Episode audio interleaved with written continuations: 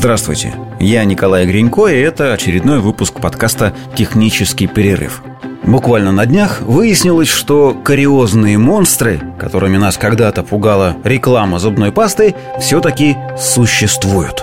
Каждый раз после еды они снова наступают, кариозные монстры. Начну с неприятного сообщения о том, что кариес – это самая распространенная болезнь среди представителей рода человеческого. Согласно статистике, кариесом заражены около 93% всех живущих на планете людей. И не только живущих, но и живших, потому что следы кариеса находили даже в останках зубов людей, которые жили еще в каменном веке – и, кстати, там же, в этих останках, находили следы попыток лечения кариеса.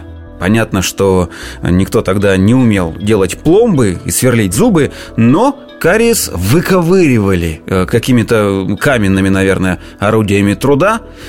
Представляю себе, какие это были ощущения, очень, наверное, неприятные, но тем не менее, уже тогда люди болели кариесом и пытались с ним бороться. Вообще считается официально, что человечество познакомилось с этой болезнью а, примерно тогда, когда начало употреблять пищу, богатую сахарами и углеводами. Ну, то есть вот конкретно в тот момент, когда наш далекий-предалекий предок съел первый в своей жизни и в жизни человечества фрукт. Надо полагать, что мы тогда были не только не сапиенс, но, скорее всего, даже не хома, а вот какие-то наши фруктогрызущие предки – и как ни печально, кариес был с нами всегда. И совсем недавно ученые, похоже, поняли, почему он настолько живучий. Группа ученых из э, школы стоматологической медицины при университете Пенсильвании проводили свои ну, стандартные, достаточно рутинные исследования. Они изучали образцы слюны, взятых у детей э, с ярко выраженным и тяжелым кариесом. Поначалу исследование не предвещало никаких открытий и необычностей. Общий анализ флоры показал, что э, вот как раз в образовании этих самых кариозных полостей в зубной эмали чаще всего участвуют два вида. Это бактерии Streptococcus mutans и грибок Candida albicans. Именно их больше всего было в изучаемой слюне – Ученые выделили их и стали выращивать на искусственных зубах. Ну, то есть не на протезах зубных, а на материале, который имитирует э, зубную эмаль. Бактерии и грибки были на него высеяны, и спустя какое-то время ученые увидели, что эти самые два совершенно разных вида образовали такие, ну, кластеры, что ли, соединились между собой, в плотные клубки переплелись. И с точки зрения ну, вот чистой механики понятно, зачем это природе понадобилось, потому что в таком виде бактерии и грибки образуют что-то вроде композита. Ну, самый простой пример – это железобетон, наверное. Это же композитный материал. Он состоит из металлических прутьев внутри и бетона как бы сверху, вокруг прутьев. В данном случае в роли прутьев выступали грибки, нитевидные, а в роли бетона вот эти, собственно говоря, бактерии. Давно уже из сопромата известно, что э, любой композитный материал превышает по прочности э, любой из материалов, которые его составляют. Соответственно, композит из бактерий и грибков прочнее, чем просто бактерии и просто грибки. Мало того, это объединение, этот союз, он прочнее прилипает к зубам и при этом лучше сопротивляется противомикробным препаратам. На этом этапе пока тоже ничего сверхудивительного не произошло. Но интересное заключалось в том, что э, ученые наблюдали за развитием э, вот этой вот болезнетворной флоры на зубах с помощью микроскопа, который снимал не статичные кадры, а видеоролики в реальном времени. И вот здесь команда обнаружила удивительное. Несмотря на то, что ни один из исследуемых видов, ни бактерии, ни грибки, не может двигаться самостоятельно, вот этот грибково-бактериальный композит – передвигался по искусственной эмали со скоростью около 40 микрон в час. Мало того, эта вот комбинация могла еще и прыгать, ну, условно говоря, прыгать, перемещаться рывками, преодолевая за раз примерно 100 микрон в длину. Если посчитать пропорционально, то это почти в 4 раза больше, чем у среднестатистической лягушки.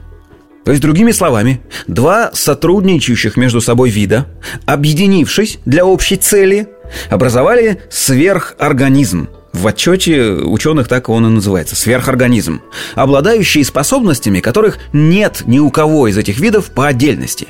Он может двигаться – чем-то это мне сразу напомнило вот этих роботов-трансформеров из мультфильма, которые, объединяясь между собой, строили одного гигантского робота, который был сильнее, быстрее и еще чего-то там ее, чем каждый из роботов по отдельности. Вот это та же самая история. Автоботы, трансформируемся в роботов! Конечно, вот этот композит, он не расхаживает вот по зубной эмали, перебирая ножками, как гусеница или сороконожка. Нет. Механизм передвижения у этой конструкции немного другой.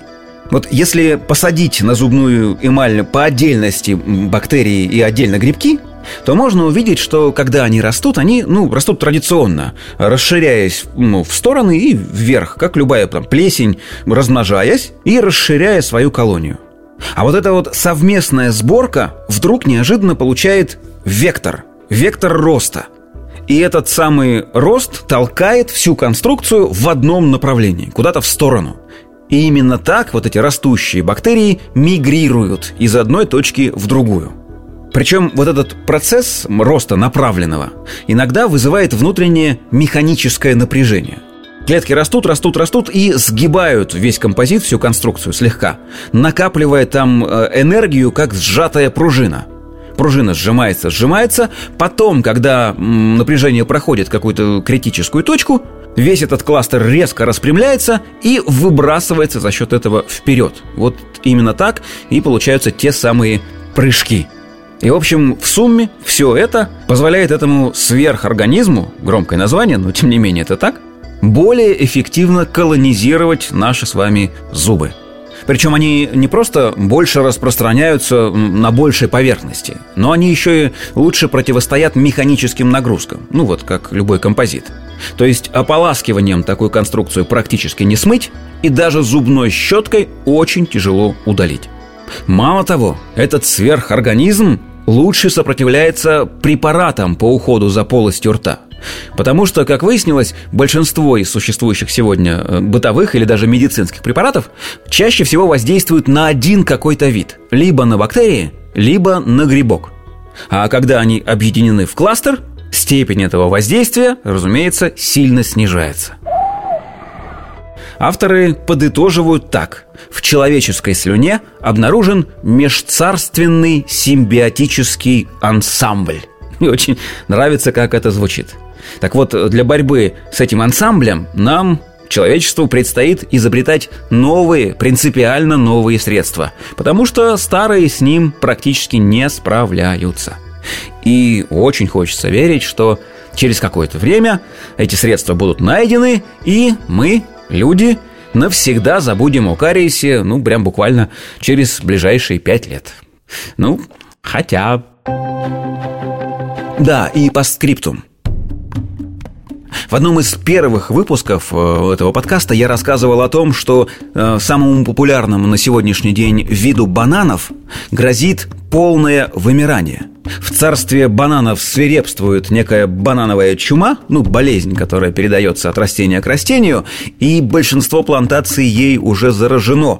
Поэтому есть шанс, что скоро мы останемся без этого вида бананов. Мы знаем об этом, потому что однажды э, такая ситуация уже случалась, и мы потеряли вид бананов, который царствовал на наших прилавках буквально 50-80 лет назад. Так вот, прямо сегодня я нашел интересную статью о том, что биологи исследовали ДНК бананов и обнаружили в этой ДНК следы как минимум трех неизвестных нам видов бананов. Скорее всего, где-то в природе эти виды должны еще существовать.